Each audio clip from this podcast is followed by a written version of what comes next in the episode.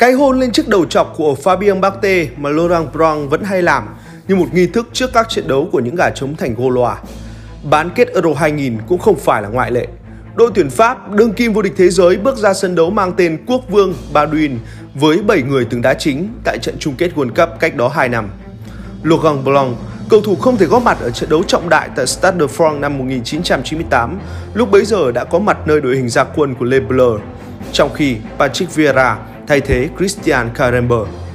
Nhưng những sự thay đổi đáng kể nhất phải là trên hàng công của đội tuyển Pháp. Stefan Guivec, người bị chế giễu một cách tàn nhẫn vì sự vụng về trước không thành.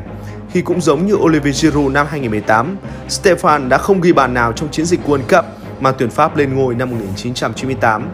Để rồi tại Euro sau đó 2 năm, Anelka mới là người được chọn cho đội hình xuất phát ở trận bán kết, trong khi Henry thay thế vị trí của Yuri Yorkev. Tuy nhiên, tâm điểm trên hàng công của tuyển Pháp phải là chiếc cổ áo dựng đứng kia. Tất nhiên, thời điểm này không thể nào là Eric Cantona, mà là chủ nhân của hai cú đánh đầu thành bàn vào lưới Brazil hồi năm 1998, trong ngày mà bóng đá thế giới không thể lý giải nổi điều gì đã thật sự xảy ra.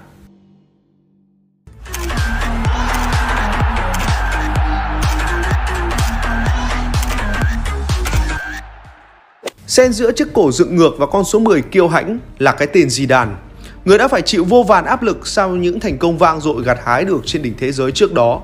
Ngày hôm ấy, giới mô điệu ví von rằng đây là trận đấu của Zidane với một đối thủ cùng trang lứa cũng vô cùng kiệt xuất. Người mà đã khiến Zidane sau khi gia nhập Real không thể có được chiếc áo số 10 tại Los Blancos khi ở đó đã có sẵn cái tên Luis Figo. Sát cánh cạnh tấm áo số 7 màu bã trầu kia còn là những anh tài khác như Rui Costa hay Nuno Gomez.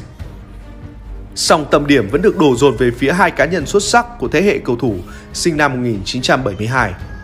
Thậm chí ngay trước trận đấu, chính một cầu thủ thuộc thành phần tuyển Pháp đang góp mặt ở giải đấu này là Frank Leboeuf đã nói với BBC rằng Với tôi, đơn giản Figo đang là cầu thủ hay nhất thế giới vào lúc này. Anh ấy có tầm ảnh hưởng nhiều hơn với đội bóng và Figo cũng hiệu quả hơn trước khung thành. Không đồng tình với cầu thủ của Chelsea, một tiền vệ đang đầu quân cho Arsenal và cũng là thành viên của đội tuyển Pháp tại Euro 2000 là Patrick Vieira lại nghĩ khác. Zidane là người hùng của tôi. Nếu bạn chơi bên cạnh anh ấy, bạn chỉ muốn biểu diễn theo anh ấy. Zidane hỗ trợ và truyền cảm hứng rất nhiều cho cả đội. Khi bạn thấy Zizou đang chiến đấu vì quả bóng, bạn cũng muốn vì anh ta, vì toàn đội mà lao vào cuộc chiến đó. Đến trước cuộc thư hùng này, trong khi người bồ đã toàn thắng suốt chiến dịch năm ấy, bao gồm cả chiến thắng 3 sao trước những cỗ xe tăng Đức và màn ngược sóng 3-2 trong trận gia quân trước Tam Sử, thì cũng với tỷ số 2-3, tuyển Pháp đã bị đồng chủ nhà là Hà Lan đánh bại, dù ở đó họ liên tục vượt lên dẫn trước. Nhưng đó là thời điểm mà Deschamps và các đồng đội đã chắc chắn lọt vào vòng knock-out và họ đã tung ra sân nhiều cầu thủ dự bị nhưng vẫn đẩy sao. Dù không có được thành tích toàn thắng như đối thủ, song bằng một cách nào đó, người hâm mộ cảm thấy đội tuyển Pháp của Roger Lemaire đang thể hiện thậm chí còn ấn tượng hơn tại ngày hội bóng đá lớn nhất hành tinh năm 1998. Để khiến cuộc đụng độ với đại diện của Iberia sau đó trông thật lộng lẫy, 48.000 khán giả chen chúc vào sân vận động tọa lạc tại thủ đô Bruxelles, nơi có vinh dự được đặt theo tên quốc vương một thời của nước Bỉ. Cầu trường Baduin bỗng gầm vang trong niềm vui khôn xiết xen lẫn sự bất ngờ khi Nuno Gomes phá vỡ thế bê tắc ngay ở phút thứ 19. Mà nói về sự bất ngờ thì hiện thân cho cái cảm giác ấy phải là hình ảnh Bate bị trời trồng. Khi chỉ mới chốc lát, tất cả đều nhận thấy Nuno còn trượt chân với đường bóng lơ lửng giữa không trung. Vậy mà thoát cái, quả bóng đã lọt thỏm vào khung thành của người Pháp. Hóa ra người té ngã mới lại vui sướng hơn kẻ đứng bất động. Sau khi thợ săn người bồ giải quyết rất tốt một tình huống mà ban đầu anh còn đang xoay lưng với khung thành. Nhưng sau đó chỉ cần vài bước chạy đà cùng một pha đón bóng trên không rồi dứt điểm mà không cần khống chế, Nuno đã vươn lên đứng thứ hai trong danh sách vua phá lưới ở giải đấu năm đó với 4 pha lập công. Tất cả thành viên ban huấn luyện Bồ Đào Nha đều bật dậy ăn mừng trong khi bên kia chiến tuyến, sau khoảnh khắc bàng hoàng, các trò của Roger Lemaire nhận ra họ vẫn còn đó một kế sách tỉ mỉ cho trận đấu này và bất chấp việc có bị dẫn trước đi nữa, những chú gà trống thành Gaulois cũng không tỏ ra lạc đường trên đất Bỉ. Họ tiếp tục kiên định với những gì đã vạch ra sẵn. Mà chìa khóa để những chú gà đại diện cho nước Pháp đi tới trận chung kết chính là tốc độ. Đó là lý do khiến các nhà vô địch thế giới chuyển cách vận hành từ sơ đồ 4-2-3-1 sang hệ thống 4-3-1-2 trong trận này và cũng là cơ sở để Roger Lemaire trao niềm tin cho những người lần lượt chỉ mới 21 và 23 tuổi là Anenka và Angri, lĩnh ấn tiền phòng trên hàng công để xuất phát ngay từ đầu. Chơi sau họ không ai khác chính là nhạc trưởng Zinedine Zidane. Nếu như Zidane không ngừng làm khổ các đồng nghiệp bên phía đối thủ bằng những bàn đảo chân qua người đã trở thành thương hiệu. Và sau khi thu hút sự tập trung, anh nhanh chóng đẩy quả bóng sang hai bên để những người đàn em khai thác. Ở đó, Angri và Anenka tùy cơ ứng biến mà đổi chỗ cho nhau. Con trai thần gió khiến hai cánh của Bồ Đào Nha liên tục trao đảo bằng những màn thả tốc để biến mái đầu nổi bật của hậu vệ phải Aben Xavier như thể là những tia lửa luôn phát ra sau chiếc F1 màu trắng mang số hiệu 12. Rồi lắm lúc lại khiến hậu vệ trái Dimas hay thậm chí là trung vệ George Costa của đối thủ phải băng ra ngăn chặn cầu thủ này, phóng đi đầy nguy hiểm. Trong khi Anelka tập trung hơn vào nhiệm vụ dứt điểm cũng bằng những tình huống băng lên đầy mạnh mẽ. Sức mạnh tốc độ không chỉ là vũ khí của người Pháp trong trận đấu đó mà đây còn được xem là yếu điểm nơi hàng thủ của Bồ Đào Nha. Chính một người trong cuộc là tiền vệ Robert Pires đã nhấn mạnh sau trận đấu.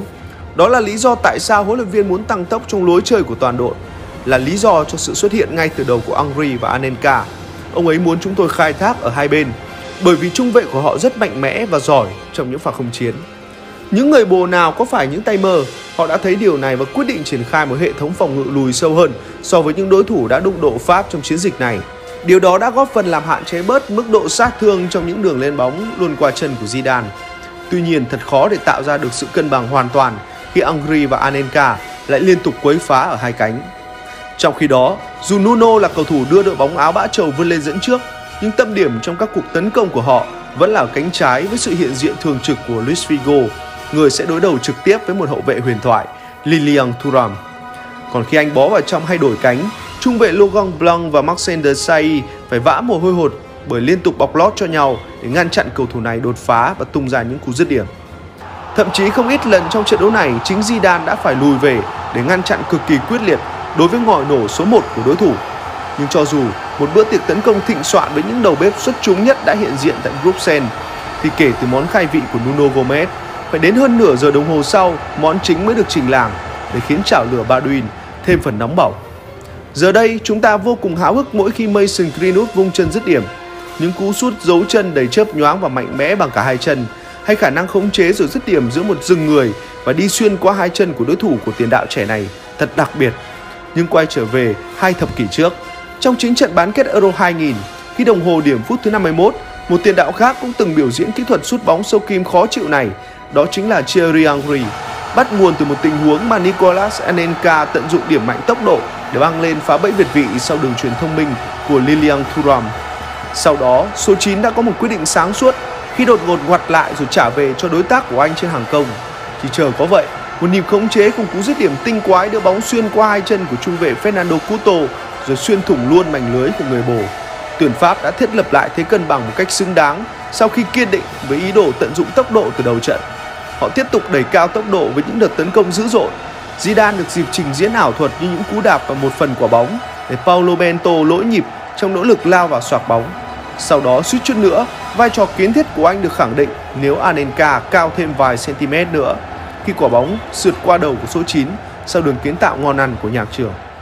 Nghệ sĩ là thế nhưng Zidane vẫn rất thực tế khi thường xuyên rè chừng trước đối thủ không ngừng được so sánh với anh là Luis Figo. Số 10 thậm chí còn lùi về tận phần sân nhà để tham gia ngăn chặn số 7 tung ra những đường tạt vào trong nguy hiểm. Nhưng trong quả đá phạt ở phút 90 thì Zizou không thể nào ngăn chặn đối phương thực hiện một đường rót bóng lợi hại, tạo điều kiện cho hậu vệ Aben Xavier đánh đầu chớp nhoáng mà chỉ có phản xạ xuất thần của Bate mới giữ lại cho người Pháp tiếp tục ở lại sân đấu này. Hai đội bước vào hiệp phụ, họ đều cho thấy mình xứng đáng góp mặt ở trận đấu cuối cùng. Đây quả thực là một cuộc đấu cân não và đợi một bộ óc thiên tài tìm lời giải đáp. Zidane đã không thể tái hiện lại lịch sử bằng một cú đánh đầu chuẩn xác ở một trận chung kết khác tại cấp độ đội tuyển quốc gia. Nhưng đó không phải là cách duy nhất để giải mã mê cung đến với khung thành của Bồ Đào Nha ở trong hiệp phụ.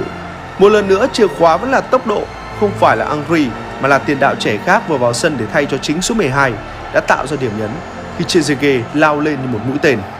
Dù thủ môn Victor Baia đã kịp ngăn chặn, nhưng anh cũng không thể bắt dính được quả bóng. Nó bật ra và một tiền đạo xuất phát từ băng ghế dự bị khác là Winter đã băng vào dứt điểm, không qua được Aben Xavier. Nhưng khoan đã, đó đích thị là một tình huống dùng tay ngăn chặn một đường bóng gần như sẽ dẫn đến bàn thắng. Trọng tài Gunter Benko đã tham khảo kỹ lưỡng ý kiến từ các trợ lý. Phạt đền, đòn cân não đã sắp có lời giải. Bản lĩnh của nhà vô địch thế giới hay chính cái mác đó sẽ khiến ai đó gục ngã trên chấm trắng. Không, đây là Zidane, là kiến trúc sư toàn năng của người Pháp. Anh chọn góc cao nhất để đánh sập mê cung của người bồ và bàn thắng vàng được ghi khi thời gian của hiệp phụ chỉ còn có 3 phút. Sau Seleção, giờ đây đến lượt Seleção châu Âu trở thành nạn nhân của Zizou với những chiến công phi thường của anh ở Pháp 2 năm trước và sau trận đấu này, nhiều cổ động viên của Pháp đã hát vang và gắn cái tên Zidane vào vị trí tổng thống của đất nước này. Để tiếp tục say sưa trong khúc hát đó mà đặt chân đến Rotterdam, nơi từ bài ca về tổng thống Zidane, người hâm mộ của Le Bleu lại chuyển thành khúc khải hoàn trên đỉnh châu Âu sau một bộ phim bom tấn nghẹt thở được hạ màn cũng bằng một bàn thắng vàng khác.